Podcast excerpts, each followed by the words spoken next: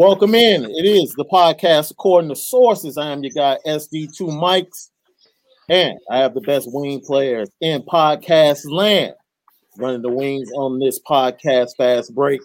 It is my guys, Chris Kaysen at C4 Dunk, and my boy from down in the dirty, Brian Crawford at B underscore crawl 4D.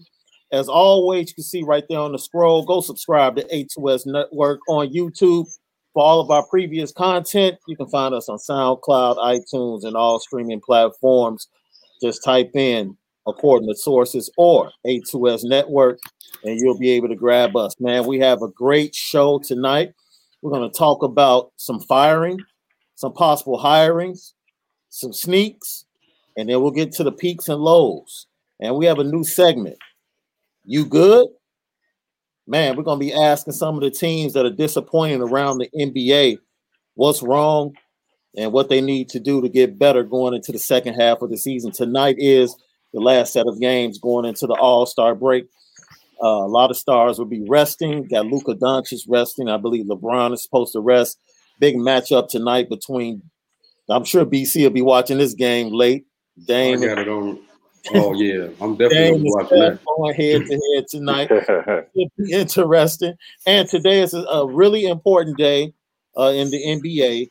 Uh, free agents that signed in the offseason are now eligible to be uh, included in trades with the trade deadline coming up. So we'll talk about some of those guys that signed that are eligible that might be on the move and whether or not the trade deadline is going to be uh, heavy with action or just kind of uh, uh, so we'll get into it. But we want to start off, as always, with our opening layups for my wingman. Let's go bounce pass to my boy C4. Opening tip. I really don't have anything. Um, you know, I was just thinking about uh, Lloyd Pierce, you know, being fired from Atlanta. It doesn't make sense uh, to me just because they're still a very young team, a lot of injuries. Uh, this year. It's kind of weird also just to see a coach, you know, fire just with the challenges this year as far as like having guys in and out of the lineup. So, um, I mean, you know, props to Nate McMillan for like, you know, going to Lloyd and making sure he had his blessings before, you know, taking the interim coaching tag. But yeah, that's one I just don't get at all. Bounce pass behind the back. BC, what's your opening layup? Um, I'm gonna be petty and I'm gonna be petty because it was about a year ago this time. Actually, next month. Well, yeah, no, it was about a year ago this time. I had made a comment about James Harden, and it caught the attention of, I guess, some local radio sportscaster down there. he retweeted me, you know, blew me up, and like, you know, my point was basically, you can't win with the dude. You know what I'm saying? So I had all of Houston, all the Rockets fans going crazy.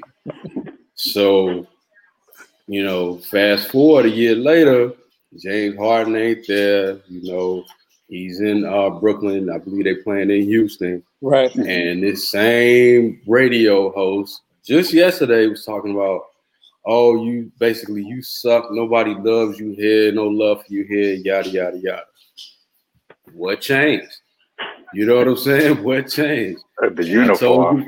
That is it. And I told you from the gate, you can't win with that dude. So yeah, he probably not gonna see this, and you know, and that's cool. But yeah, like I said, I'm gonna be petty, man. I, you know, I say what I say. People don't agree, but you know, you know, when I hit, you know, I hit, and y'all know me.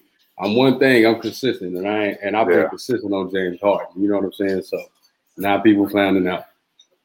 Hey, we want to go right into a C4. Gave us a perfect segue. The firing of one Lloyd uh, Pierce down in Atlanta, and you know, Atlanta 15 and 20 on the season. They've been really struggling, and uh, one of the most disappointing teams you talked about in our last episode, C4. They were one of your disappointing teams.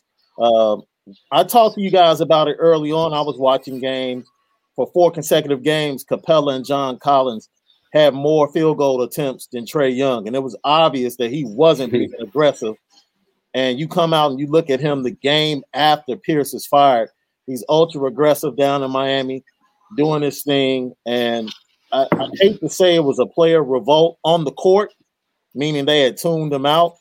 trying to get the coach fired. And like you said, shout out to Nate McMillan going to uh, Pierce and asking for his blessing. And I, I, bet you the argument to Pierce was, no, bro, you got to take this opportunity because we need, we can't lose another one.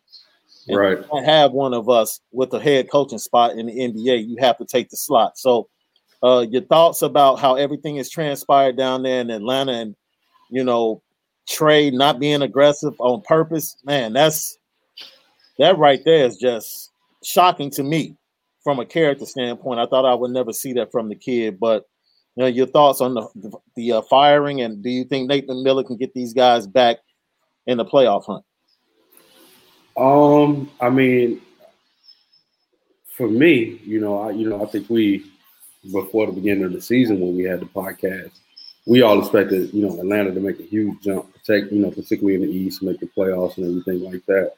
Um, you know, the John Collins situation, you know, him missing games kind of hurt that.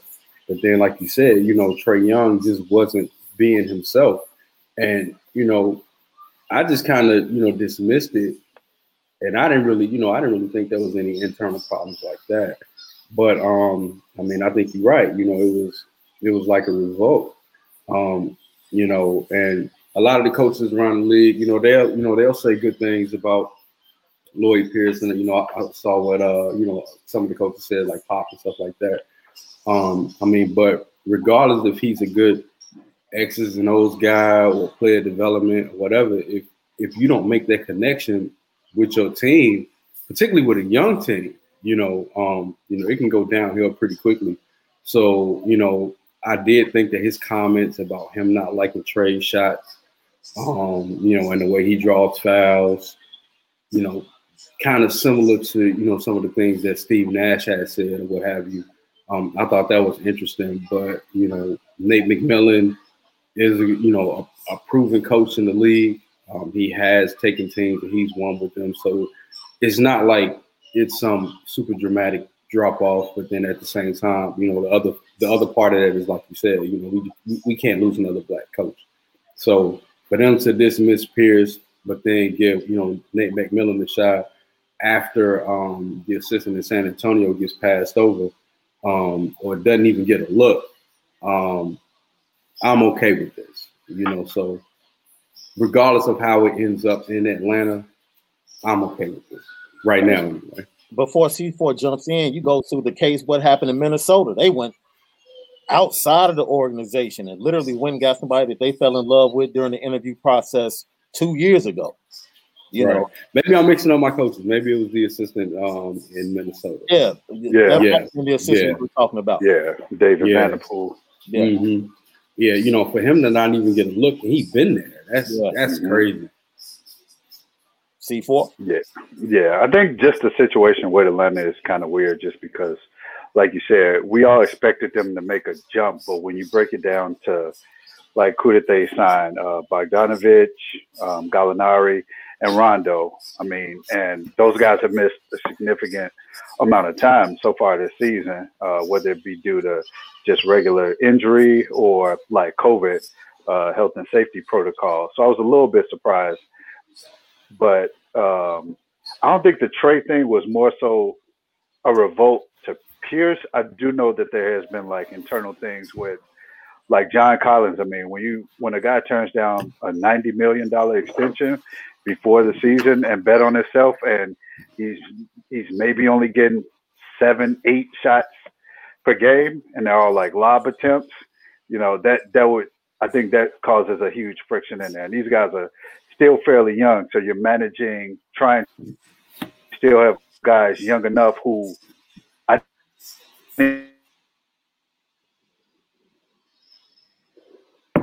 roles like that in between of expectations, playoffs, and you still have guys that are still, you know, figuring things out and trying to carve their niche in the league. But I mean, happy for Nate McMillan. I think he can help, you know, instill like a little bit more, you know, probably say some further discipline. Selection is going to be what Trae Young's shot selection is. Um, that's gifted offensively like that, but I think he'd be a you know, take some of those 30, 32, 35 footers. You know, it's all about time management, clock management, and where you are like on the scoreboard. But yeah, it'll be interesting to see what happens for the rest of the season. I'm really in the thick of things for that playoff, uh, you know, thing. I mean, but yeah, it's just a weird firing to me, just with this season being what it is. Yeah, the Eastern Conference is crazy too because even though they're 15 and 20, I think they're only four games out uh, of the fifth spot behind the Celtics. Everybody's bunched together, yep. so I mean, they, they can go on a quick run right here and hop right back into the heat of the heat of uh, the race in the Eastern Conference. And you talk about Nate McMillan. One of the things he did immediately, uh, he went to uh, Huerter instead of Bogdanovich in the starting lineup, and uh, we saw Tony Snell getting a lot more tick as well. So, who in itself looks like Nate is going to a more defensive lineup. You said who? Got got some time? You know who I said. Your favorite, your favorite small forward, man. Oh man, not him. I did see him. I did see him on the court the other day. That was funny. All right. So we uh man, you gonna give us play by play, BC? No, nah, my bad. I meant to mute that. My fault. I thought something had happened. Was, nah. uh, but they didn't start. They started nine, right? Yeah, they started nine. They started nine. This was uh, who was this? New Orleans or Chicago? Yeah, man. Speaking of that, that's a perfect segue.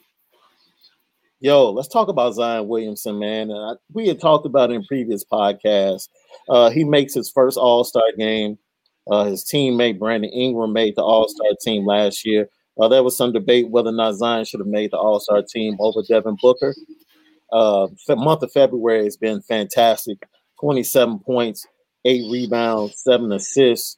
Uh, I think at the end of January, we saw them make the strategic move to uh, give him the ball, open the offense, and turn him into a point forward. And we've seen early in the season, C4, you you pointed out on one of our earlier podcasts that uh, SVG was getting him more uh, in motion and getting him the ball moving instead of being, you know, in the corner waiting for a three point shot late in the shot clock. And with the adjustment of adding that along to giving him possessions at the point forward, uh, even though they don't have the players to really space the floor, he still yeah. found a way to dominate in the paint, shooting 62% and averaging 25 points per game. I would love to see him get his rebounds up to about nine to 10 and be a little bit more active, especially on the defensive board. But you have to be uh, pleasantly surprised with the growth with a kid who still hasn't played a full season. He's only played 50, uh, 59 regular season games to this point. I mean, I was happy to see him play 59 games. I mean, and, and I'm happy to see him, you know, be on the court a lot more. I mean, the guy is he's unbelievable. He's still everything he does is just basically off raw talent and ability. Like he still hasn't, you know, really developed some of the, I mean, what I would say like finer points of offense and things like that. But you know, he could just he can do everything and he plays hard and he's super strong. Um, so once he starts to get, you know, certain things in his bag, then he's he's just gonna be ridiculous to stop. Um, you know, not that tall, but just very big and strong. He's basically like a center on the perimeter. He's just not that tall, but you know, he's very effective in everything that he does. And you know, as long as he's healthy, it looks like to me, you know, he's just gonna keep getting better. See, for what are your thoughts about? Yeah, I mean, I can't I mean, I think just you mentioned his um, like the February here. This guy averaged 20 points in the paint, which is ridiculous. You know, for somebody that's maybe 6'5", 2, 280, which is ridiculous. Right. But I mean, he's he's one of those players that literally is a walking mismatch. There's, a big one. He's gonna blow right past him. You pull a smaller player out of him, no matter if he's on the post on the perimeter. If he hit, if he gets his shoulder in your, into your chest, you're done. There's nothing you could do about it. I mean, uh, he's getting a shot blocked a lot at the rim, but he's always like the first guy off the floor, you know, to corral it, and he's right back at the rim. So uh, it's been good to see um, just his progression. But I think uh, Stan Van Gundy is still trying to figure out like a lineup with them because it's just a weird, weird roster that really isn't tailored like specifically to him. I think that they're they'll probably be like two moves away to get um, like what they want to accomplish around him, but you can't argue with what he's doing. You know, so far in the second season. I mean, playing playing a lot more minutes. They're putting the ball in his hands more, letting him create. Like I said, I think the future is just bright for that team. I don't know what they're going to do with Lonzo. I mean, but Eric Bledsoe really doesn't fit there to me with what they're trying to do, and he definitely does need at least be on the floor with at least three shooters at all times because, like I said, you have to double him if he catches the ball in the paint. And modern, modern, modern day Charles Barkley, man, like same kind of thing. Like, man, man, is, yeah. I would even say he's probably more explosive. Man, he yammed Daniel Gafford tonight. Oh, I mean, the, the, the explosion part of it is there. You know, I just think, you know, with Charles Barkley, he came in, you know, he had a couple years of college ball on his belt, so he's a little bit more polished. Right. But I mean, in terms of like just not being that tall, but being super strong, can handle the ball and get up off the floor, it's the exact same thing. Man, you you watch his game. Do you think now he really hasn't with the pandemic? Uh, he's not had a normal off season quite yet, right? Because they were right. going in uh, in the off season working out in shifts. So he really hasn't had a full off season to get ready. He hasn't played a full regular season schedule. I talked to our guy Gino, stay humble on Twitter, and we were talking about the counters that he needs to learn, like what counters you know, are going to come up. So what's the next step? You know, I'm, I'm I'm thinking the next step is like face jab with the short jumper, or will it be like going over his left shoulder instead of his right shoulder to his left hand? I mean, I think at some point he gonna have to get a face up game, and he gonna have to, you know, get some footwork to go along with that. Right now, he just like Chris said, he just putting his shoulder and people just moving him out the way. Like it don't even matter. Like if you a shot blocker, like you said, I'm gonna go. He's big enough to where you can go in there and block it, but he's quick and fast enough. He gonna get it right back and catch you off balance, and he might dunk you. You know what I'm right. saying? Right. You know, off the offensive rebound. So, but just that face up game, obviously working on his jumper some more. I mean, you know, I was having a conversation on Twitter the other day talking about the mid range game. Man, if Zion develop a mid range game, forget it. It's over.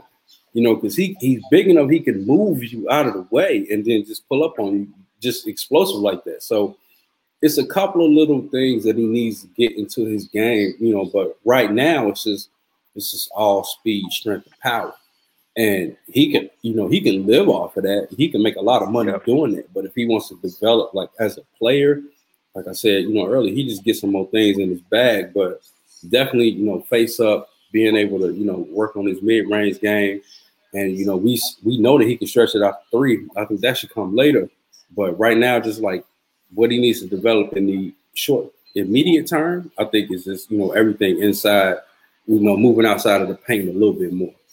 Man, the unknown factor or the unknown variables of the future of his game, you can kind of like combine that with last season coming off the All Star appearance.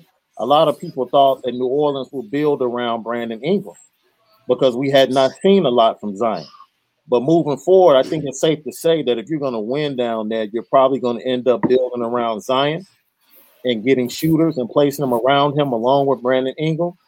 So with that being said, C4, you touched about you touched on briefly about the two players away. Would those two players be a shooting guard or a point guard that can stretch the floor and a big man that can stretch the floor? Is that the direction you think they should go in? That's the that's what I think they're uh they got David uh, David Griffin over.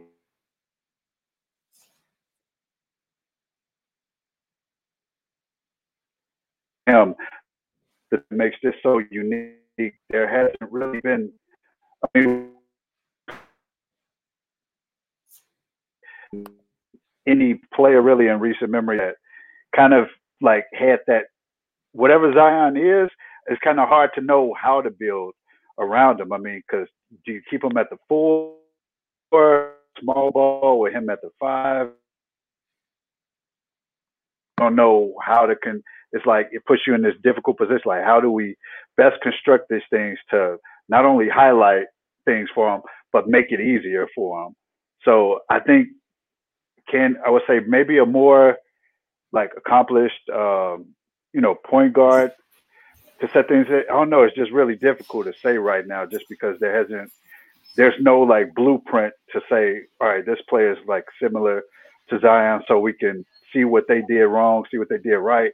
It's just an anomaly. That dude's 6'5", 2, 280, and you look at what his strengths are, what his weaknesses are. It's like trying to find people to pair with them is difficult right now. I would like need some time to sit back and see who who can you put next to them that would make things easier for them.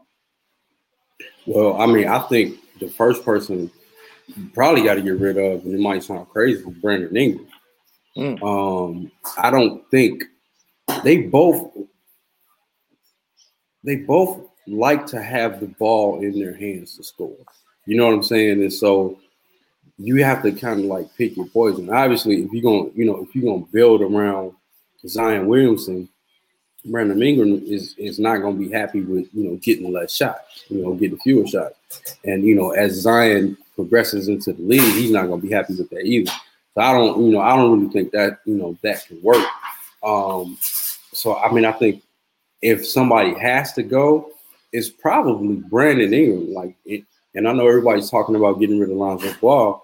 I think Lonzo Ball is the perfect person to play with Zion.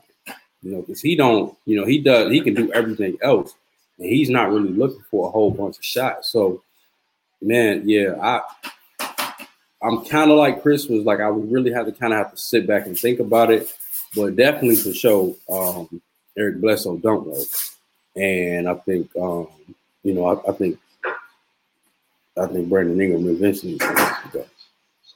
Yeah, it's weird to see what they what like they're gonna be. Obviously, I mean, with I'm just trying to like forecast three years. Like it all a lot depends on like how Zion develops, and that's on like both ends of the floor.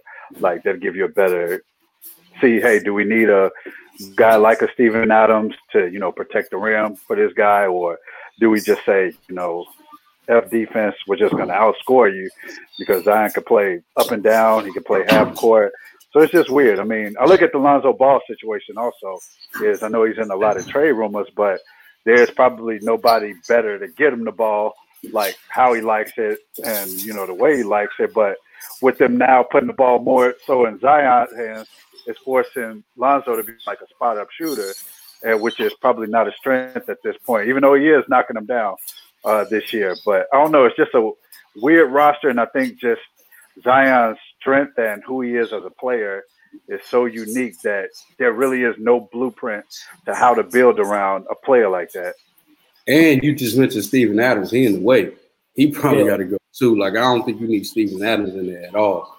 Once, once you know, once Zion, like you know, like Chris said, like develop, it's probably gonna be like next year. You're not gonna need Steven Adams. You're gonna you want him to be the only person down there in the paint.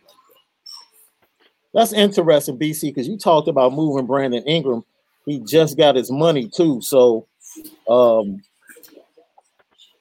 the contract really isn't that bad, and he's young enough where somebody could probably see him being, you know, a one on a squad, and could probably give you maybe a couple of veterans or give you a package that includes some shooters and maybe a, a, nice guard. I'm trying to think of a team that would be open to that. You know, I can't think of a team offhand that would be a good trade partner, but that's interesting. The prospect of moving Brandon Ingram to kind of build the squad out around around Zion. I mean, I don't think you really want Brandon Ingram to be your number one anyway. Um, obviously, as a player, he probably thinks he's number one. It feels like he's number one, and he definitely takes number one shots, but he he he's a tier below guys like um, Jayson Tatum and um, you know Jaylen Brown. What so, if you moved him? What let's say just hypothetically, you moved him to uh, Orlando, and you got back Vucevic. I don't think you need Vucevic. You know, I, I think it's that's the same issue that I'm having with Steven Adams being down there. Now, if you're talking about a Vucevic putting, is much more of a stretch big though. Yeah, that's true too. But yeah, that that might be. I'm really just trying to think of stretch bigs that you can get back along with somebody else in a package for Brandon Ingram to kind of start building the team out. I mean, I, I think that even that deal. I don't know if it exists right now. I'm well. I mean, I think if you send Brandon Ingram to Orlando, that'd be a perfect spot for him. Um, I will say that, but maybe you know, maybe Vucevic can work. I don't know. I have to think about that. But a stretch big probably would benefit Zion a lot more than somebody like Steven Adams, who needs to be right up under the basket and be effective. But Vucevic in New Orleans, that that'd be tough. That'd definitely be tough. If I'm, I would probably, I would definitely make that trade from the Pelicans. I don't know how Orlando feel about that. Yeah, yeah, man. Another another player that's hot started only 14 games since being implemented in the starting lineup down in Charlotte due to Devonte Graham's injury. LaMelo Ball is at 23 points, seven rebounds, eight assists per game. Uh, went on the West Coast, some tough road games, put on a show in Phoenix, put on a show in Sacramento, and uh, then went up to Portland and put on a show. And there was a lot of hubbub. A lot of uh, Carmelo Anthony fans have been upset because uh, people have been calling LaMelo Melo on social media. And It's only uh, one. Melo had a great game. I think he hit 10 straight shots last night, Cook them people. cooking people. And we, we come back. I mean, we need to talk about that too. But this is what Carmelo Anthony had to say about LaMelo and the name Melo being in the NBA for another 10 to 15 years. is somebody who is going to be in this game for a long time. So that the name Melo, you guys might as well continue get you getting used to that or or stay with it. Um, I don't I don't get into that though. You know, it's it's for me it's a respect thing. It's it's an honor, you know, for for for him to have that name, for him to uh, embrace it. It's it's an honor. It's a blessing. It's a respect thing for me. So um, I embrace him. You know, I I I, I embrace him. Yo, the first thing I want to say is, man, he stood next to Melo and might have been like An inch shorter than shorter. That's the you know, the kid is 19. If he grows, this kid might get to like what 6'10. And you know, look, I hear a lot of people saying like they're surprised at what this kid is doing. Uh, honestly, I'm not. I'm just not. Mm-mm. I'm just not. I knew he knew how to play the game. The only thing I was really worried about was his shot. And you know, once he was inserted into the starting lineup, uh, his three-point percentage went from uh, 32% up to now he's shooting 42% from the three in the starting lineup. And Charlotte's playing well. They're in the playoff hunt. How big would it be for Charlotte and the ball brand if uh, this kid leads them to the playoff? I mean, I was high on Melo from the gate, man. The only thing, that's the only thing I'm mad at is the Bulls missed on him. Like, can you imagine him being in Chicago with Zach LaVine right now? Would that be? What, is that something you think they'll regret moving forward? I mean, what nothing they could do about it. They just Yeah. they just had I mean they had Yeah. one pick too late. Yeah. You know what I'm saying? That's all that was. Bulls got Well, enough uh. Yeah, I mean Yeah. plenty of those. Um Oh, do you think the Golden State or Minnesota will have regrets? No, well, maybe Minnesota, but I mean no, Anthony Edwards has been not well, no. I don't know. no. No, I don't know. Cause yeah, I don't know about that one. They they I think Minnesota probably more than Golden State because I mean Wiseman is.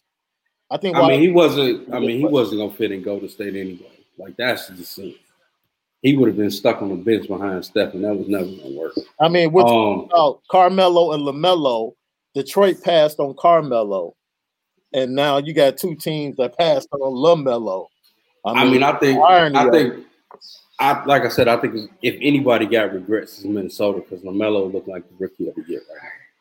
Um, and him being playing with Karl-Anthony Towns, like it's, a, it's just another one of those situations of you got two people who need the ball to be effective. Um, but I mean, as far were, as Charlotte, you were up front, you were up front saying, "Take the kid and trade D'Angelo." You you were up front. Yeah.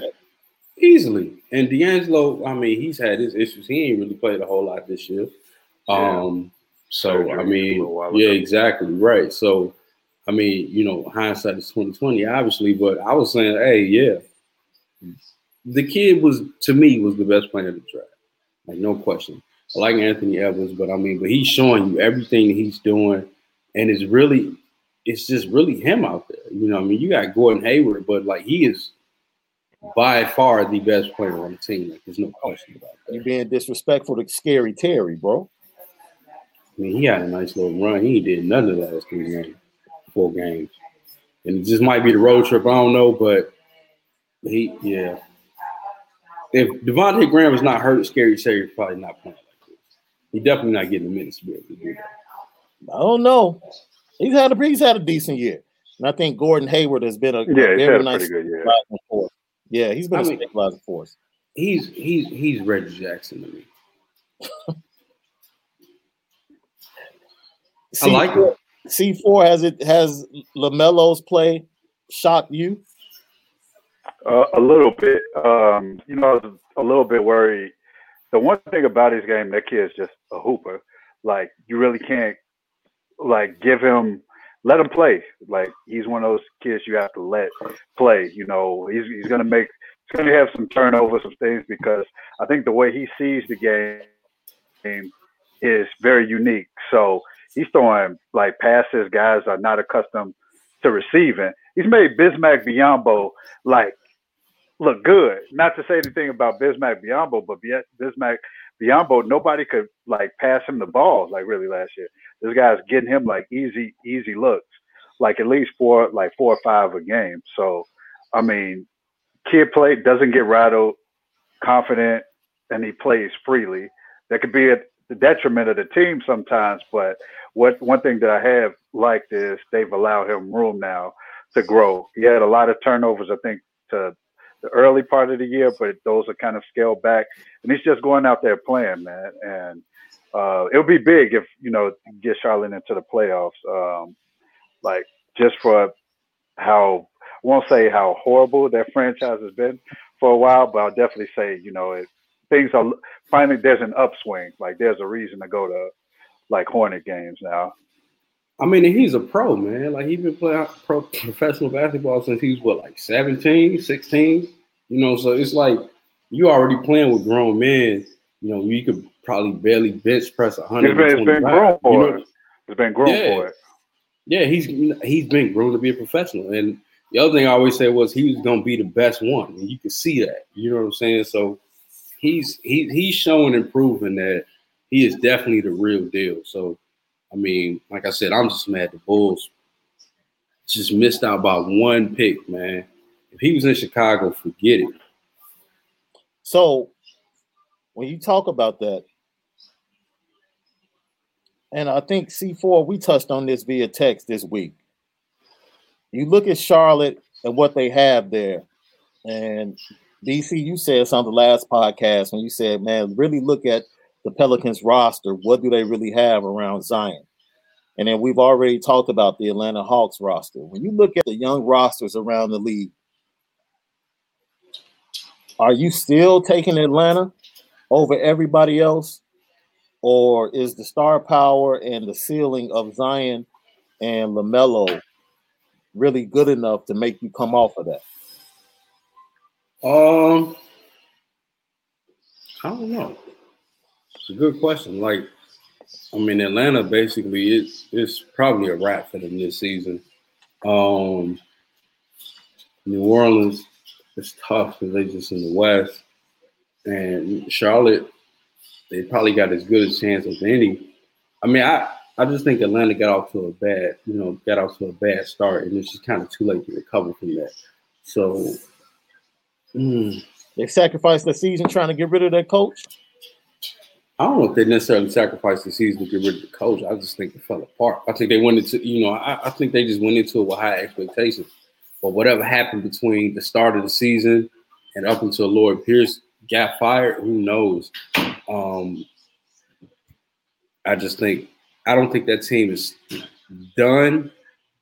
But I mean, in terms of this season, it might be too late for them to do anything. No, I think I mean they're in the East, so I still think, like you said, if they go on a four-game winning streak, you know they're right back in the middle of the pack in the Eastern Conference. And when you look at the way Boston has played, you know some some say New York is playing a little bit you know, just above what they, you know, could be. So I mean, there's still room there. Um, yeah, New Orleans is tough. Definitely being in the West is going to take like I think maybe like I would say three to four years. You know, especially when you look at what type of moves that they can make. But when you look at just like the next three to five years in the West, what it's going to look like is going to be very hard. Like for New Orleans, like just to crack playoff contention to me, just because how deep it is there. So yeah, I would definitely still take Atlanta. Yeah, let me retract that because I'm I'm looking at these records. They 15 to 20, and they're like basically a game back out of eight. Yeah. So, yeah, let me let me let me retract that. If if Lloyd Pierce truly was a problem and they had checked out, like I said, Nate McMillan, you know, at the top of the show, Nate McMillan is the winner. Yeah. You know, and if they can buy into what he's doing, and like Chris said, if they win four, five in a row, that might start something. So yeah. Um yeah, let me retract that. I think Atlanta probably can turn it around. You know what? I saw you debating this on Twitter. Going overseas to play or just being the younger brother, which had more of an impact on the confidence for LaMelo Ball? Going overseas. Going overseas. Going overseas. I mean, and I mean, he probably always was the better one. You know what I'm saying? Like at the like like the boys came up playing against each other. I think you can see very early that LaMelo probably had everything that the other two didn't. But that's kind of how it go, right? You know what I'm saying? Like That's you got the oldest that's how it go. Like you got the oldest one. Like you look at the Marburys, right? Like Juju was the best one, but Steph was the baby. He ended up being the one to make it. So Right. it's because he's seen everything that happened in front of him. You know what I'm saying? So he knew what to do, what not to do, you know, how to do you know, and work on his game out of that, looking at his older brothers. Um, so yeah, I, I, think that's all it was. That's just that's just how it go, man. Just imagine, man, three summers ago, the two kids we just talked about, Zion Williamson and LaMelo Ball, had the highest viewed EYBL game over the summer in AAU out in Vegas. It was Mm. ridiculous. Oh yeah. It's still And I know what- those views. Man, I know what them I know what them events is like, man. Like when you get that one big game at the EYBL, you ain't never seen like just crowds of people. You gotta be at that court for the game prior. You know what I'm saying? Because if you five ten Maybe minutes, earlier than that. man, you five ten. I I seen it happen in Dallas, man. Like you, I watched Mean Streets, and I'm lucky I kept my seat because the Texas Titans and I forget it was like another team from like Houston that was playing like right after that. Was that uh, was that the twins? Because that was that the twins that ended up in Kentucky. Mm, nah, this is The nah, this is this was like two summers ago. Like this Okay. was like a couple summers ago. that was like the But, like- Maxi squad. Then that was like Maxie and Yeah. uh, yeah. But I was there to watch Tyler Ulis' uh, younger brother, and I was sitting, you know, next to his pops or whatever. So we sitting there, we talking, not paying attention to what's going on. And the next thing you know, like you could feel like just people just coming. And I'm looking around like, what's going on? Oh, Texas Titans about to play. And man, I was talking about it was like, so yeah, I know what the AAU situation is like. So yeah, I I I, I know that game was pretty big in the E EYBL. C4, you talked about it. Let's talk about possible coach of the year candidates. We can talk about Monty Williams, or is it going to be Tom Thibodeau? And uh, what Tom Thibodeau has done with the New York Knicks, second overall in defensive defensive efficiency, uh, number one in the league, and points per game given up, which is typical for a Tom Thibodeau led team to be focused. But the way they're doing it without their defensive anchor, Mitchell Robinson, who's been now injured, and then Taj Gibson has been out the last four games uh, on that defensive interior. And, you know, what he's been able to do, of course, they acquired Derrick Rose. Elfrid Payton goes down to injury. Derrick Rose comes in, and uh, he's played very well. And it seems like uh, Thibs purposely uh, kind of linked him to Immanuel Quickley to kind of mentor him. And the, the season that kid continues to have has been amazing. Uh, do you think Thibs and the Knicks can keep their spot at the fourth seed and host the first round of the NBA playoffs as it stands today? Uh, what I will say about Thibs is, Oh. oh, go ahead. No, you go ahead.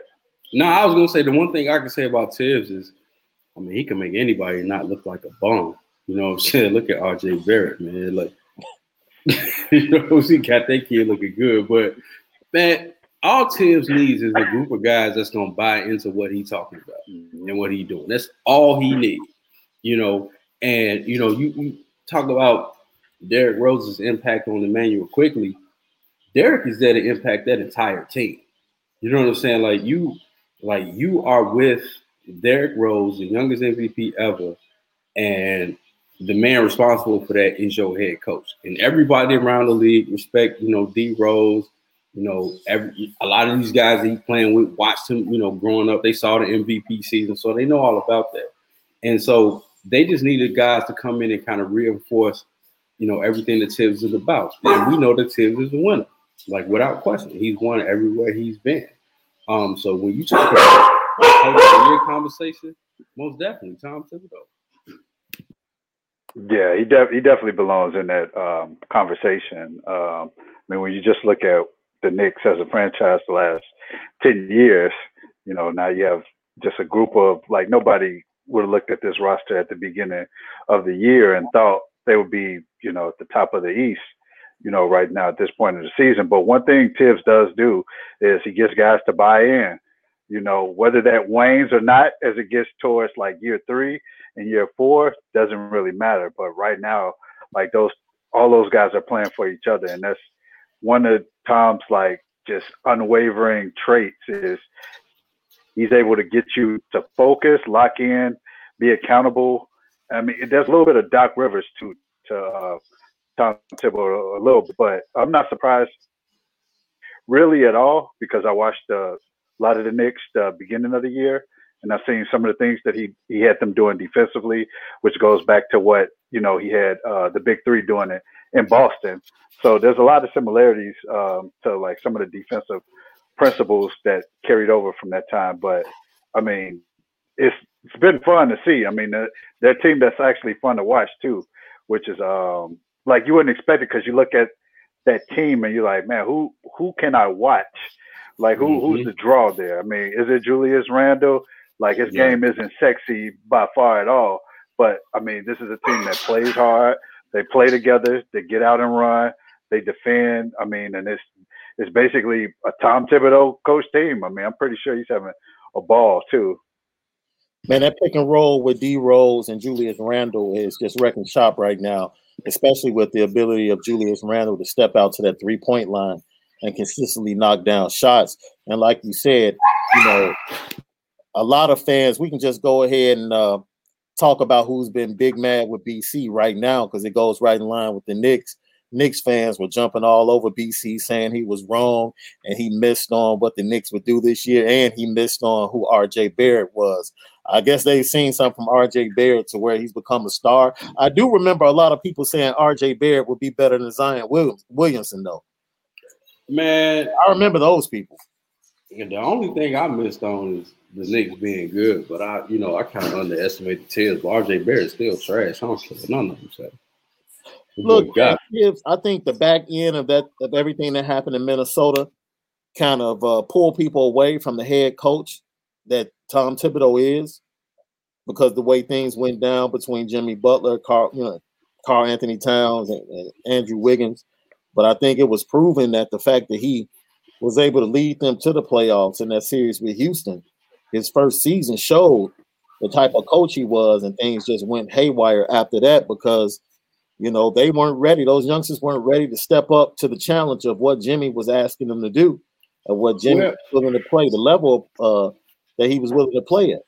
Well, I mean, Thibs is going to always be a victim of narrative, right? They're going to always blame him for you know guys getting hurt, and wearing down. I personally don't believe that, um, but that's you know that's just what it is. So that's the only thing that he's going to be faced with, you know, forever. And I think it's wrong.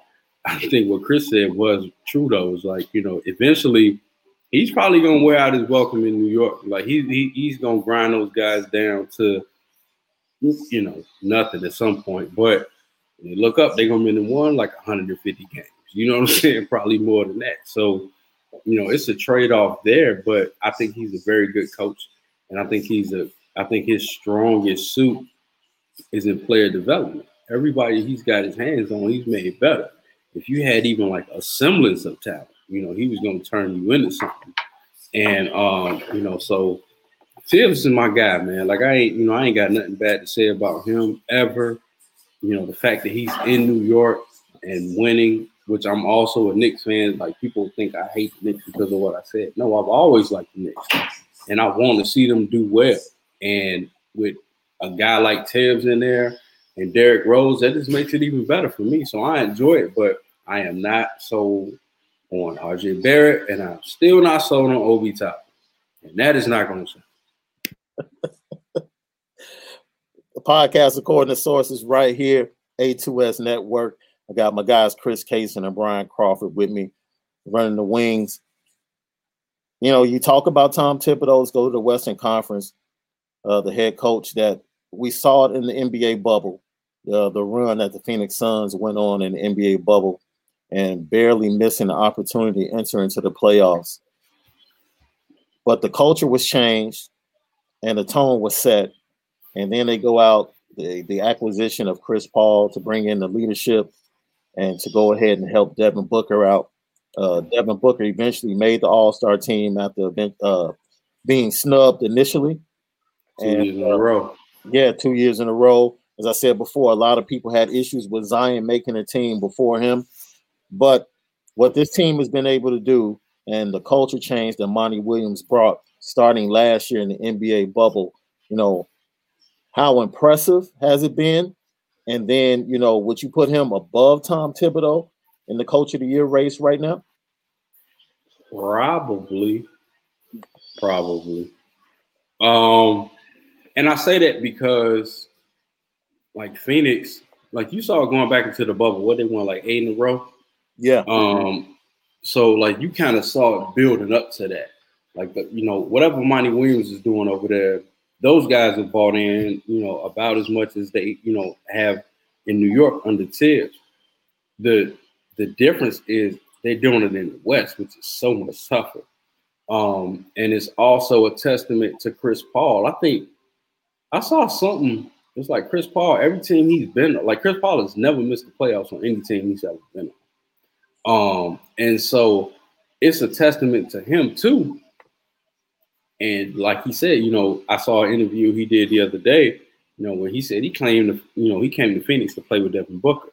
And so I think all of that, you know, kind of probably puts Monty Williams at the head of that coach of the year race, you know, just because, you know, it's Phoenix, you know, they just kind of been like, they ain't even really been on the cusp. Like you can see it building, but like you, I mean, they 11, never really, 11 they never got over the hump. Yeah. Yeah, you know what I'm saying? Like they like you saw like they got the pieces, but they never got over the hump. So, you know, like I said, it's just a you know, it's a testament to those guys playing well on the money. You know, they don't have like no friction, they no issues on their team. You know, they got those guys that's going out there and hooping. They understand who the man is.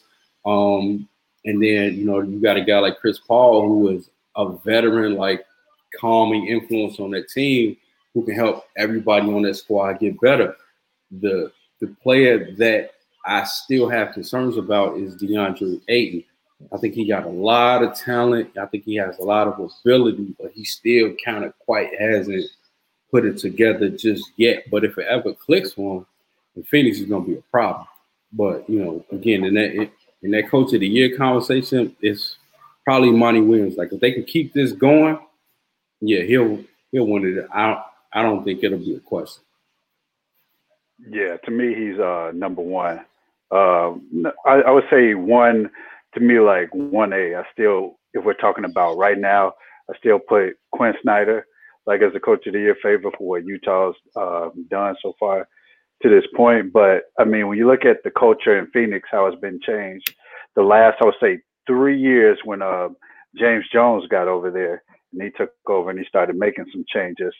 Um, it's been tremendous. I mean, going back, I think Monty is the right coach for there. I think he's like probably along with Devin Booker, the main reason Chris Paul wanted to go to Phoenix because you look at where Chris Paul is at in his career. Say Monty Williams wouldn't have been over there, but Devin Booker is still doing what he's doing, I doubt he wants to go to Phoenix if it's another coach. I mean, he'd already had experience with Monty in New Orleans, so it's just like a match made in heaven. And what he's been able to do, I think, just so far in Phoenix is getting guys to be accountable because it's still like a fairly young team just outside of him, but making guys accountable, putting guys in the right position um, to make sure they're successful. And like BC says, I I do have like I'm just still trying to see what Ayton is going to be, and it's kind of hard when you're a talented big, but the offense isn't catered to you.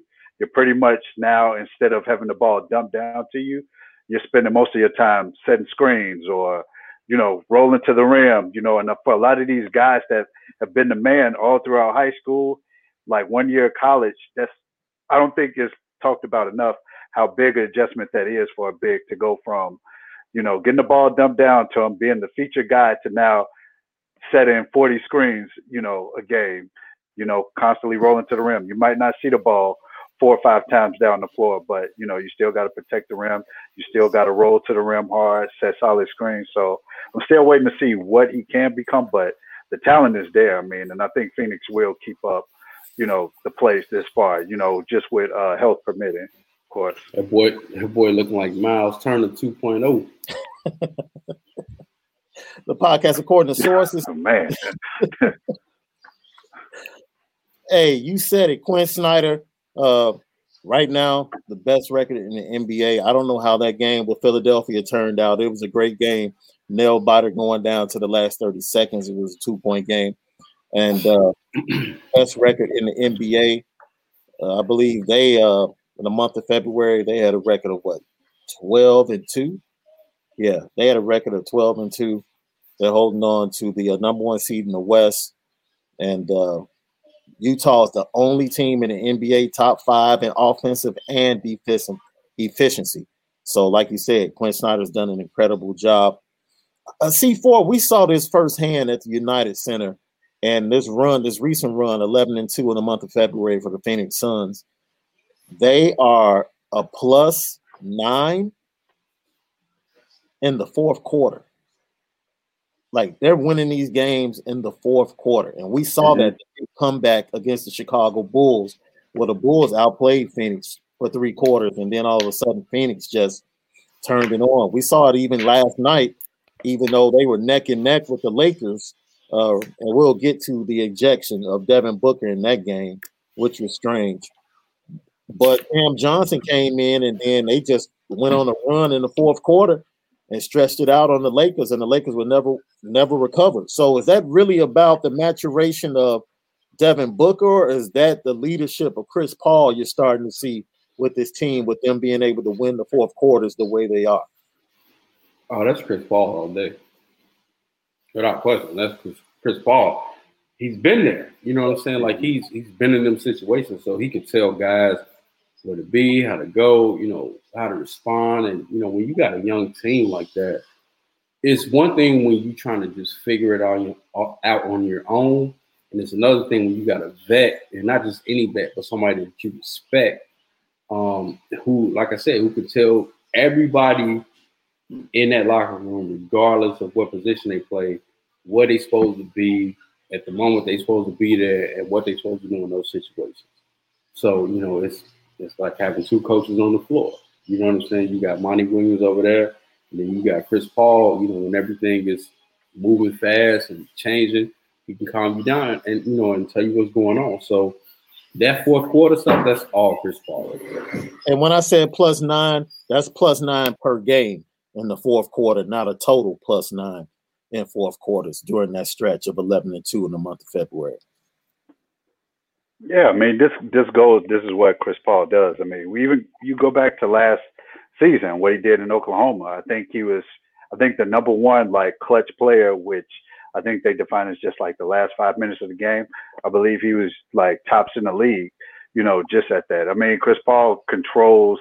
That's that's Chris Paul time. I mean, when it's time to control the game, slow things down, get guys in the right spots, and execute offensively. I mean, Chris Paul, I think still like might have slowed down as far as like speed, but there may other than LeBron, maybe Rondo, when we talk about guys who can think the game, I think he's he's right up there with any other greats in terms of like just the way he sees the game, the way he thinks the game. So it's not surprising at all that Phoenix is in this position. All right, man. Get ready to get out of here, man. Thanks for joining us and see you guys watching out there. This op- this episode will be uh, available on YouTube immediately after the show uh, in its entirety. Uh, as we get ready to close it out, I want to talk about. Oh, before that, we talked about the ejection. I want to play these comments from Devin Booker. He talked about what uh what led to the ejection and who he was snapping on. A lot of people assumed that he was foul. Uh, he fouled Dennis Schroeder, and they thought it was a back and forth between him and Dennis Schroeder. But he went on to explain what really happened uh, and why he felt like he had to say something that ultimately led to his ejection. KCP say something to you from the bench? You No, leave? no, I was one of the coaches. Really? Yeah.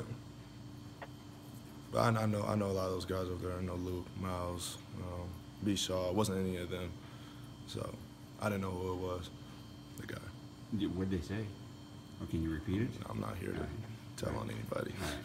But yeah, I mean, you got pretty upset to walk from half court toward the bench. Yeah. I mean, if you're not my coach, I don't know you. You know, don't say anything to me.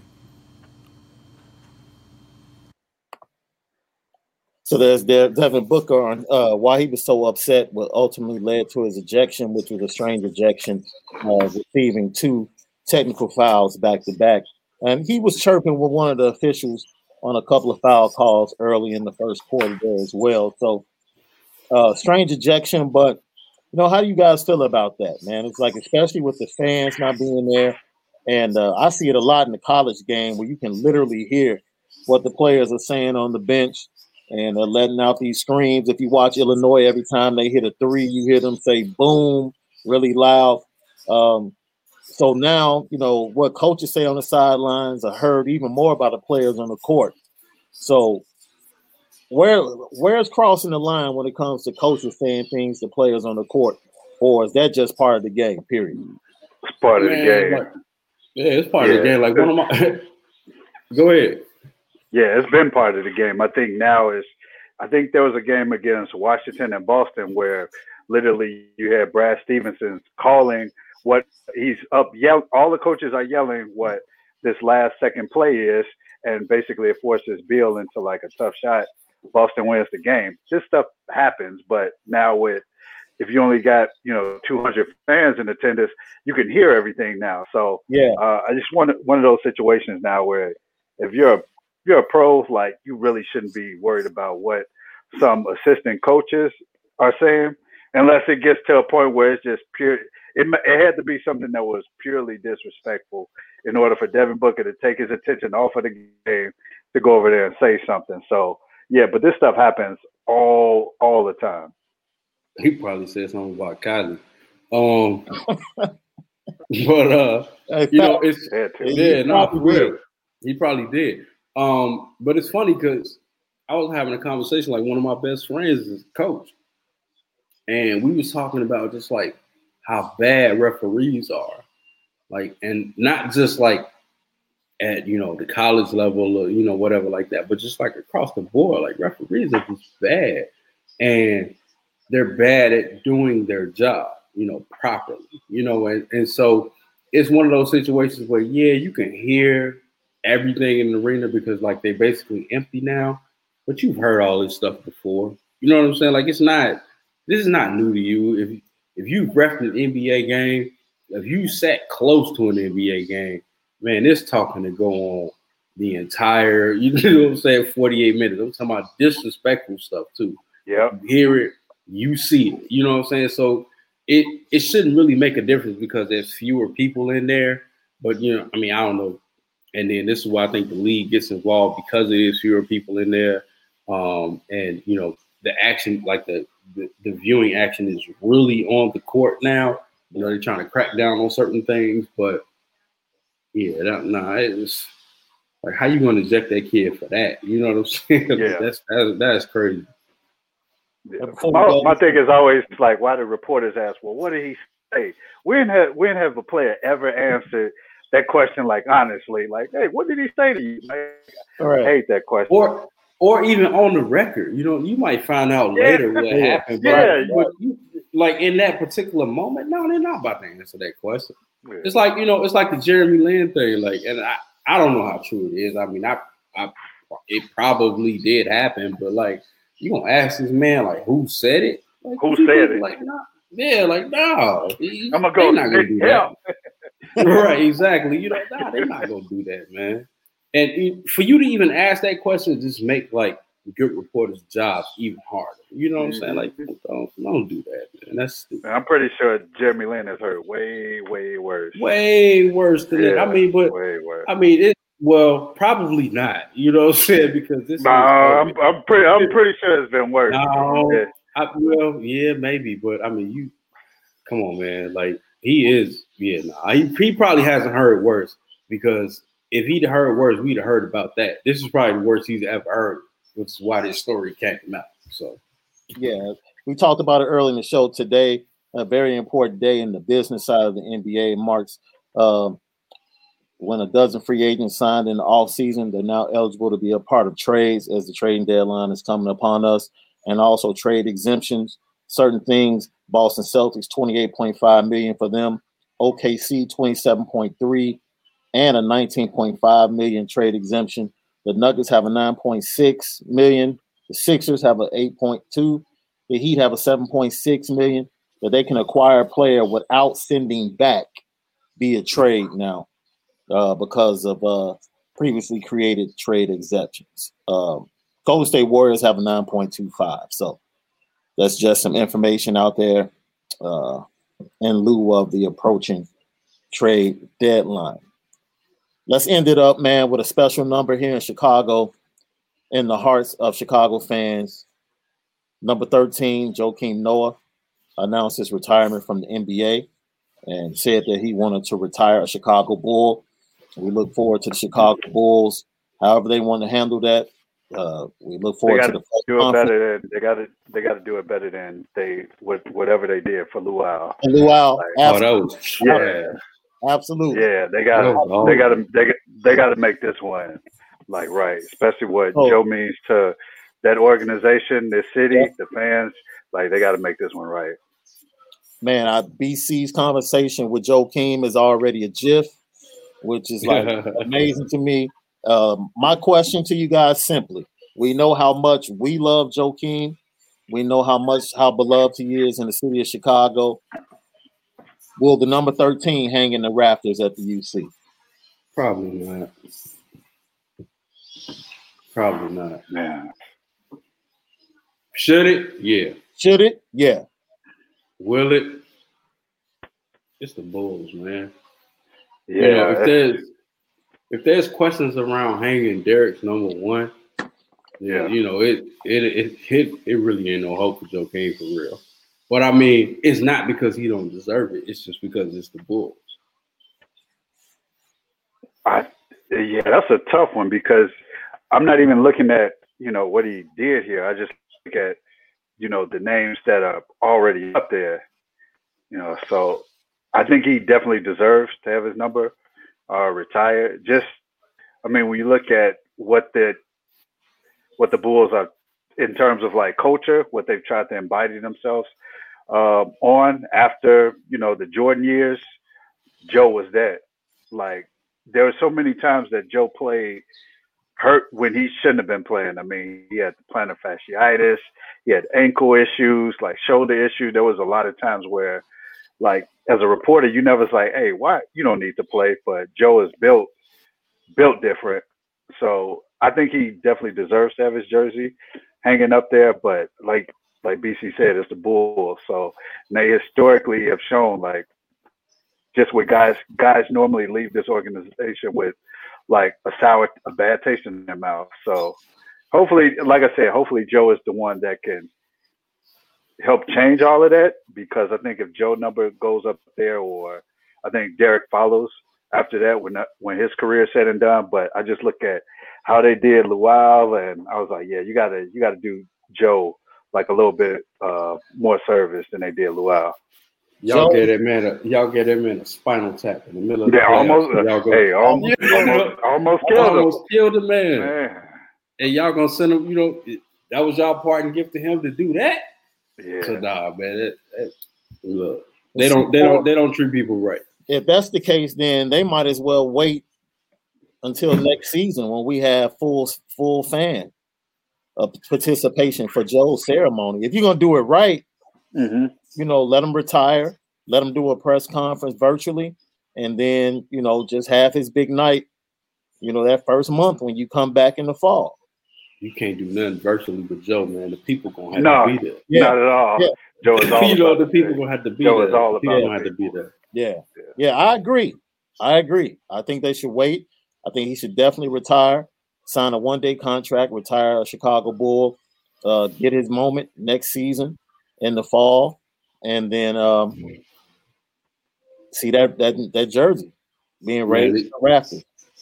You know what? It's crazy, man, because I, I had tweeted this the other day. I'm like, I think I I was responsible for the only feature that he's ever had in Slam. And I just found that check, man. Like I, I just seen the check. Man, I didn't make, I didn't make no bread from that. Like Slam probably owe me some money, man, for real. You got to go back and re- Yeah. I looked at that. I was like, Hey, but I mean, when I got Susan, it, and Susan the email. you know what I'm saying? Like it, it was like, all right, whatever, you know, and I was grateful to be in the magazine. I'm only tripping, but man, like that's like my one of my favorite people and one of my favorite players. And he did that interview, you know, probably like a couple weeks after the, you know, the whole who wants to vacation in Cleveland thing, yeah, um, you know, the whole um, you know, the, the loss to the Cavs in Cleveland on the road. They fly back the next night. They got exit meetings. You know what I'm saying? And he sat down with me and he chopped it up. So, now, man, like I, Joakim Noah definitely number 13 definitely deserves to be retired in Chicago. Like, there's no question about that. Yeah, give me I mean, one just- game. Go ahead, C4. Go No. I say just with forget what he did, like just on the court. We all know about that, but the stuff he did around the community. Joe would be on the west side of Chicago with no security, with with you know jewelry on, ragged t-shirt, like just kicking it, like people pulling up. You know, like Joe, you're not supposed to be over here. Joe is about the people, man. So I think he his number definitely needs to be like in the rafters. Man, it's, it's, it's, it's like a little community center or something like that, like around the corner from the United Center, man. We was over there one day, and like Joe was in there with them kids, like the kids knew him. You know what I'm saying? Like he Yeah. was around. Like he wasn't just. Man, I've seen like pictures of Joe like in like in New York on the streets, like way before Cab. You know what I'm saying? Like he was mm-hmm. Like for as big of an athlete and a personality. I mean, and in his own right, like a superstar that he was, like he was always grounded.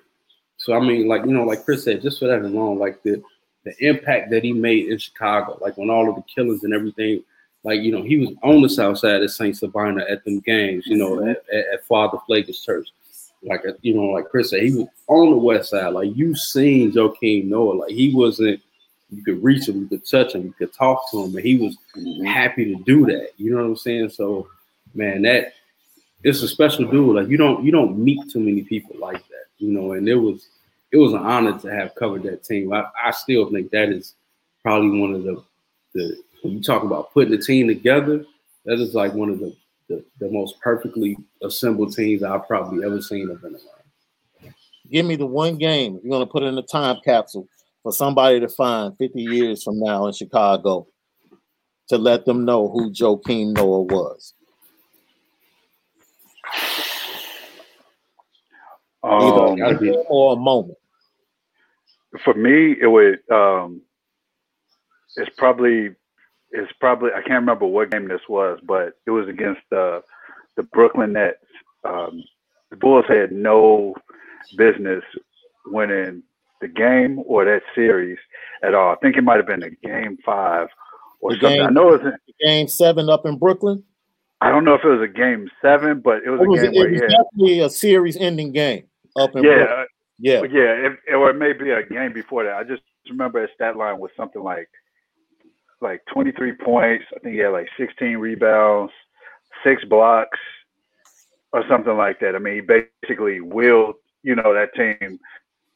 Talk about any Joakim or game, like that's what it's about. It's just that energy, like it was unmatched. I mean, he was essentially like uh trying to think of you could basically just I would say Rodman almost. I mean, just that energy, it was infectious and that that Brooklyn game and then there was uh I can't remember what game it was against uh the Boston Celtics. Um yeah, that Brooklyn game probably is it for me. Uh, for me, it's probably gonna be the game where he made uh, uh John Paxson and Vinny Del Negro fight.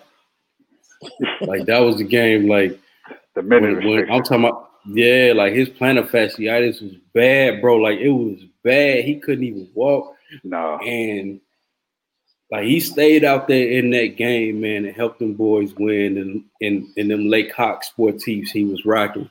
And his feet was dogs was barking, and John Paxson came down there, man. I'm talking about fire red heat. And like it was, it was, but it wasn't really Vinny Del Negro fault. He couldn't take Joe Joakim out of the game. Like he would he was not coming out of that game. Minute right. restrictions are nothing. Like he was not coming out of that game that was they they won like 10 or like they last 11 games to make the playoffs. Actually, yeah, that was the game. That's how I ended up doing that story. But yeah, they had to like they went on like this stupid streak, bro, like to win, like like just to make the playoffs.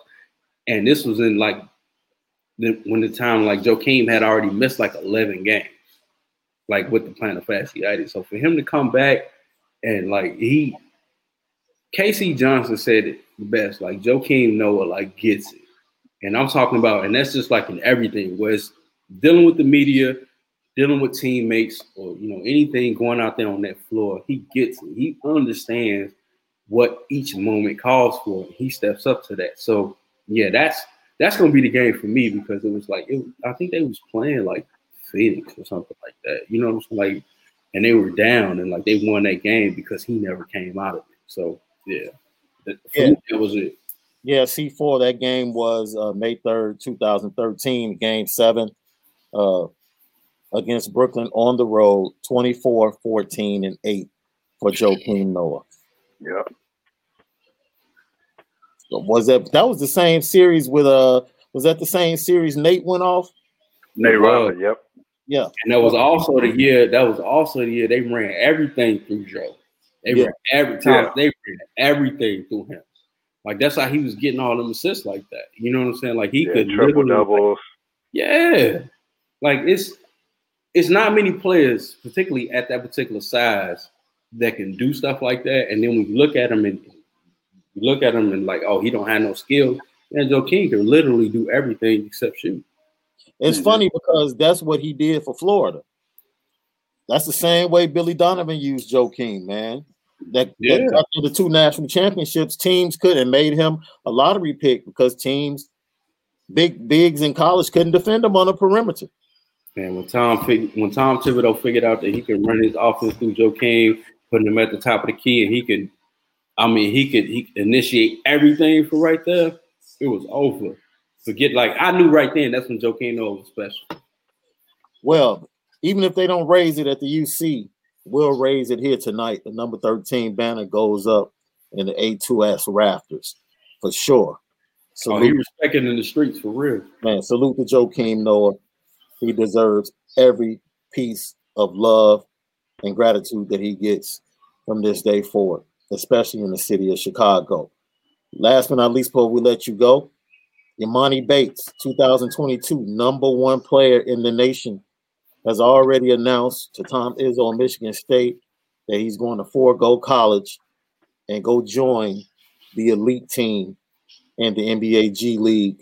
Uh, Jalen Green, uh, Kuminga, and also Daishen Nix are three of the guys that did that from last year, and they're playing right now on uh, that team. They're actually, I think they're in third place in the G League. Uh, right now, they sit at seven and four on the season. Uh, Kuminga and Jalen Green have pretty much solidified themselves as top 10 picks mm-hmm. with their play. and Daishen Nix might be the back end of the lottery, but he'll definitely be in the first round. So, what do you think about uh, Emoni Bates making this move? Uh, before he he didn't even have to say anything because he's not coming out to next year. He doesn't have to declare exactly until this fall or early in 2022. Um, is this another sign that the NCAA and the direction is going is in trouble? Even though it looks like they're changing uh, with the uh, announcement of EA bringing that college football game back, the legislation is there for players to receive compensation for their likeness. Um, and that legislation is coming down the pipe. Is it too soon? Is it just a matter of just being too late for the NCAA and the, the uh, horses out the barn now with these players going to the G League? I mean, why go play for free when you can make some money? Like, like, and make some real money. Uh, being able to get paid on off of your likeness is not the same as signing a professional contract and everything that comes along with that. Um, you know, and it's, it's like I said on Facebook today. Eventually, the NCAA is gonna have to start paying players because yep.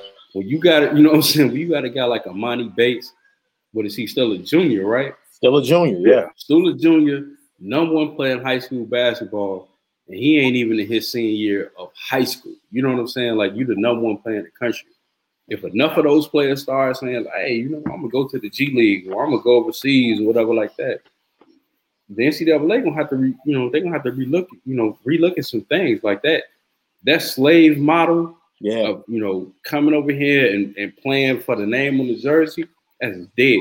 That coach model, that coach model. Yeah, that's over with, man. Like you, like is it fair to, to say it is? Is it fair to say Coach Cal created the first G League in Kentucky? The mentality without the pay.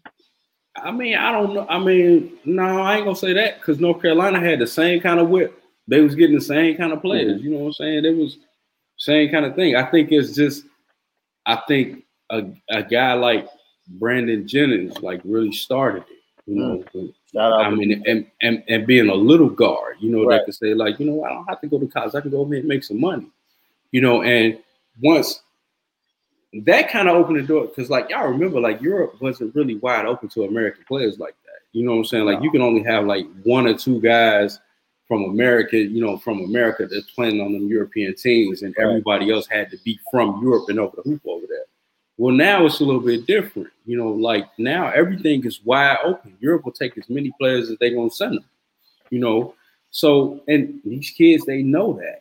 You know, like they understand that like it's a business now why the hell am I gonna go to school? I'm trying to get out of high school. You know what I'm saying? Like I'm tired of going to class.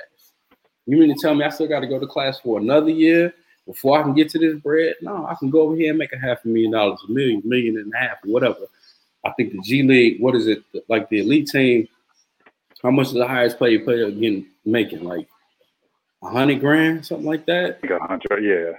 Yeah, like a hundred grand, something like that. I mean, look, a hundred grand to stay at the crib. You ain't gotta go. You ain't gotta get your passport stamped. You can stay local. Your people can still see you play. You're making a hundred thousand dollars, and if you kill, then next year you're gonna get drafted into the league. I think the elite team is based in Cali, right? I think so. Yeah, but yeah, like like I said, at the end of the day, it comes down to I am tired of going to school. You know what I'm saying? I'm good enough to be able to make some money. Yeah. Let me cash in on my talent.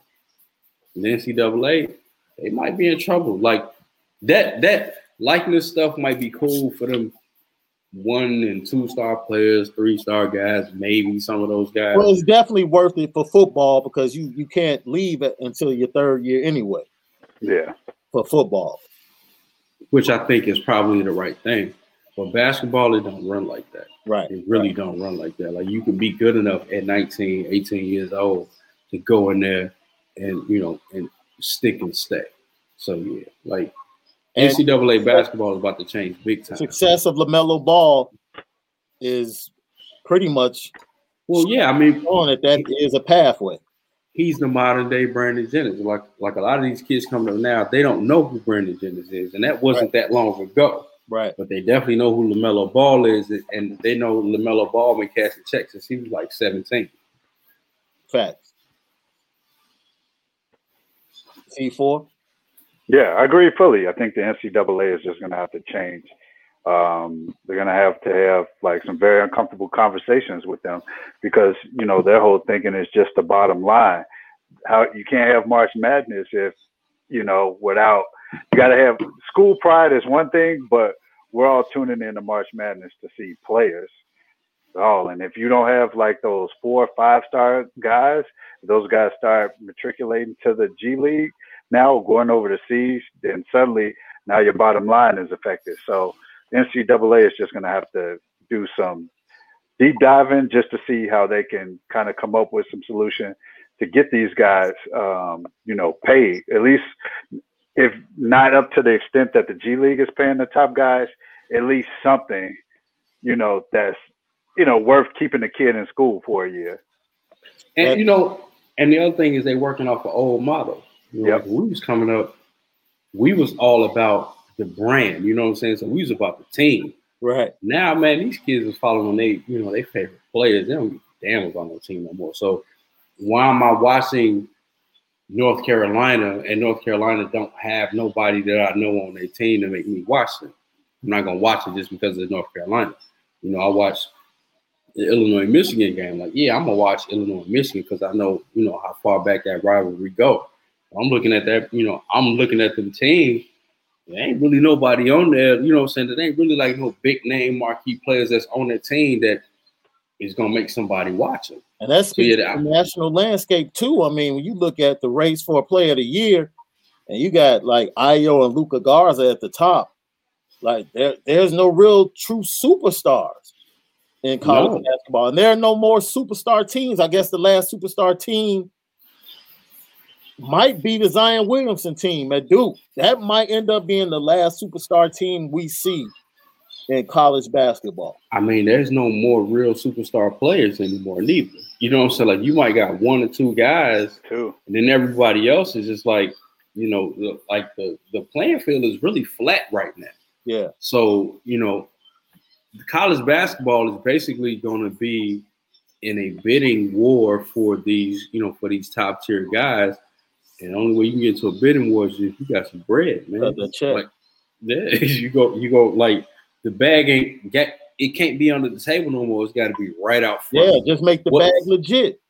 Like, what are you gonna offer me to pass up going to play professionally to come, to come to class for another year? Right. Because telling me to pay my tuition, that's not enough. Mm-mm. Especially I when, especially when I, what I do on the court pays the tuition and funds the rest of this athletic department. Right. I'm playing for I'm for playing for sneakers and sweatshirts and Right. you know when when I can make some real paper. That don't make no sense. Mark Emmert and them, and he's still running NCAA. Yeah, Mark he's Emmert. still he's still running. All right. He gonna have to figure something out. That is the podcast according to sources, man. What's the flavor in your ear before we get out of here? Man, I'm listening. Man, I I stumbled upon this dude, and I ain't know he had been making some mu- music for this long. But uh, this cat out of New York named UFO Fev. Um, I was listening to you know Conway Big Ghost collab, and it was like it was in my Apple Music. Big Ghost had worked with this dude, and um, I listened to it. It was some heat. Followed him on Twitter, gave him a shout out. He followed me back, so yeah, I'm I'm I'm, I'm catching up on UFO Fev right now. I put Gino on. Um, but yeah, it's uh the Ghost of Albizu.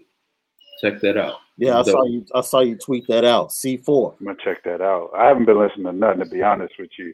Been Yeah, like you've been grinding, bro. You've been Yeah, putting out man, grind like mode, so- Yeah, so I haven't gotten a chance to see it. It's a lot of stuff that um I got like wrote down to listen to, but yeah, I haven't gotten a chance to sit down and listen to anything. All But right. he's still get he's still getting merch Still though. get merch. We see that. IG story lit.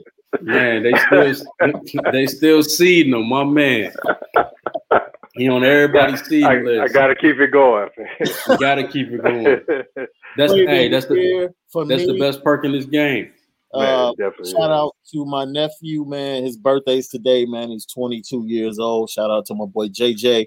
Uh, shout out to uh, little JJ uh, on his first varsity basketball game. Man, that game got canceled, man. I'm so mad. They gonna play Friday though. They But canceled. the first game Friday for BC, son, man, starting point guard on varsity as a freshman. Hey, BC, we old man.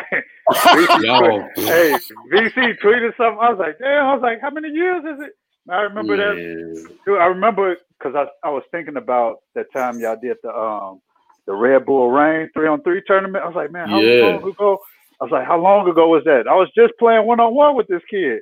I was like, and Man. I was like, man, go back. I thought about that fast. Red Bull Reign the other day when I had a game winner. That was dope. I thought about that. we advanced to the second round and got scraped. But yeah, I helped out. So man, my my uh, flaming ear, my nephew uh, put me up on Coi Leray. Uh, decent, decent. Definitely exceeded my expectations because I went in with low expectations. She just happens to be Benzino's daughter. oh, really? Yeah, Really? yeah. New artist, and uh, she she Does she have a neck? yes she does. Okay, Her good. story is dope. Her story is dope. she has a new EP out. Well, it came out last year, and the EP is dope. And her story is dope too because she spent. Uh, she was born into uh, source money. Yeah. You know what I'm saying? So the first half of her life was like re- really affluent, and then you know once everything kind of went downhill, she moved back with her mom's in uh, in the mud, and that created her other alter ego. So she had Damn, that don't that don't look good for Benzino. and it it doesn't. It it doesn't. She, It really does. it, she beefs with him, but you know, she shows a lot of love to him. So, um, yo, just check it out, and also watch the uh, Biggie. I got a story to tell. Yeah, Doc, that was You dope. check it out. man, it was very, That was super dope. It was very good. It's probably the Very best well Biggie done. documentary I've ever seen. yeah, very well done. that out And you tonight. start to see. Uh, I think BC, you said it best. Like, yo, this kid was twenty, He putting was together- 24 years old, making that 20, between 22 and 24 years old. He made music that somebody that age should not only not be able to make, Yeah, but it's still timeless to this very day. Like if you still listen to Biggie, it's like it it's gonna be good regardless of when you listen to it. yeah. At 24 years old, that's incredible. and I think the way they went into his background uh musically, not Yeah. only, not only from Jamaica, but you know the uh his mentor down the street that had him going to jazz clubs and listening to jazz music at an early age. Like these are things I never even thought. Like, damn, Biggie had a grandmother. You know what I'm saying? Like he had an uncle. You know what Right. I'm saying? Like that type of thing. Like so, yeah.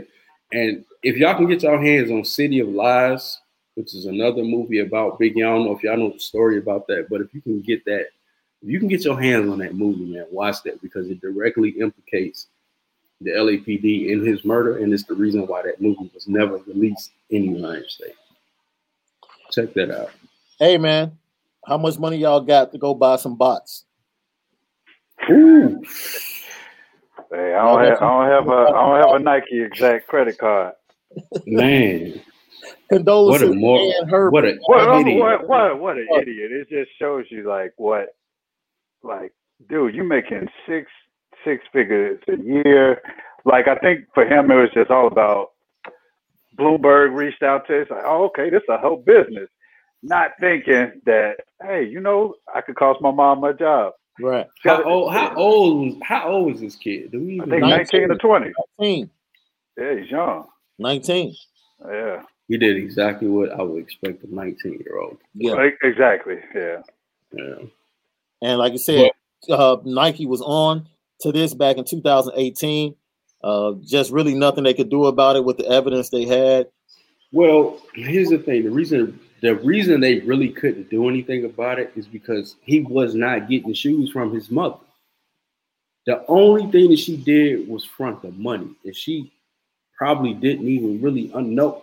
She knew. I'm gonna say she knew. She definitely knew, but he What- wasn't just But what he time? wasn't what- just dealing in Nikes though. He wasn't Yeah. just dealing in Nikes. He, He was buying everything. But what ties it in? What, what ties it in is if you're using like credit card, her credit card to buy bots to use Nike's sneaker release platform, and then like a lot of things people don't talk about is the swoosh account.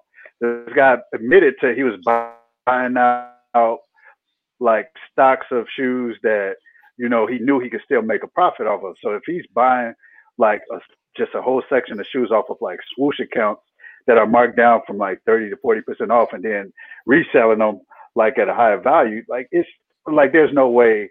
I know people that have been fired from Nike just for being like implicated in something. She actually went to them and said, "Hey, my son has this reselling business that that didn't spark an investigation. Like, hey, yeah, you probably No, shouldn't do that. because he But was buying like up said, Adidas too. lady. Right. He was buying up, but he buying True, but still, your your mom, your mom is a VP. at the thing. You're using her credit card, and you're using Nike's platform. You're bodying Nike's platform, so it's just it's But like a everybody- conflict of interest. But everybody is using bots though. Like I was telling y'all in the I text, agree. like my man, my man is like a super sneaker reseller. He put me on the game a long time ago. And it's like everybody is doing it. Like he just had more money than the major players. But the thing about Yeah. that is, even though his mama, you know, even though he basically implicated his mama and she had to resign and everything like that, the hustle ain't gotta stop. Yeah. It don't No, have to stop. He could still he could still make money doing what he's doing because it's not illegal. Like it's Well, yeah, and it's like I said, her, it's they let, they unethical let her as hell. resign too. Yeah, Yeah, they let her resign. They let her resign. And And she, then they might just to keep her picture. She keeps and then they might quietly they might quietly yeah. work her back into some other stuff like as a consultant and her name won't never be on nothing. But you know, she's been there 25 years. five years. And for her to be there that long, she's very good at what they do. Nike, as long as you stay within this particular box in this line, Nike is gonna be good with you. So yeah, it, it ain't over for her. The kid was just stupid. Like at the end of the day, he was just dumb. Like he was clout chasing. Yeah, And Stupid that it- you know, and he's just a stupid kid. You know what I'm saying? Like I can see a 19 year old doing that. I can absolutely see it. But man, it's a it's a dirty game. Like I said, he he is the man on StockX. The the Kobe's that I done bought off StockX, I know I didn't put some money in they were this man. surprised by him. Yeah, absolutely. Because he buying everything. He got and it ain't just him, he got a team. If you read the article, like it he got some other little dudes running with Yeah. him, and they all, you know what I'm saying? Like they killing it right now. They hey, They ain't cracked knock the his code. hustle. Yep. no, And not at all. And Herbert, the executive, we're talking about her 19 year old son, ran West Coast Streetwear. Uh, she Oh, and she had a black card too, and he was, oh my Yeah. god, he was oh, she resigned. Ain't got no limit. Ain't got Oh. no limit on that. oh my god. Nike Man, said Can they imagine? find her replacement shortly to run the North America uh, division of Nike. So we'll look for that announcement coming up within a few days. Oh, you ain't gonna never hear about this again. No. You ain't gonna know who replaced the No, swept under, swept under Yeah. uh, completely. This Hey, is embarrassment enough. That's the podcast according to sources, man. All Star Weekend next week, NBA fans enjoy the festivities, even though they probably shouldn't be happening. This Stay so- safe. To all my Chicago people, hey, stay off Southwest. Don't go into Atlanta. I know that's falling on deaf ears because I know all of y'all will be down there partying.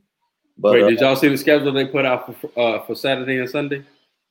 no, I haven't seen it yet. So they put out the they put out like the like the official party schedule for Saturday and Sunday, and like they got rules about they basically gonna have a bubble in Atlanta for Saturday and Sunday.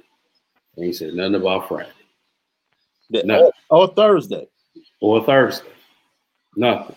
So yeah, this is the mother of bad ideas. So we gonna see how this. this is the mother of bad ideas. Add, you, Like, add, you add you- Mississippi and You Texas sh- to Atlanta. you should you it's could gonna that All Star game in anywhere, anywhere. If you really wanted to control it, you'd put it in Denver. You know what I'm saying? But you're gonna have it in Atlanta? Come on, man. Like I, I seen everywhere the Gucci Mane gonna be. I seen everywhere Pooh Shiesty gonna be.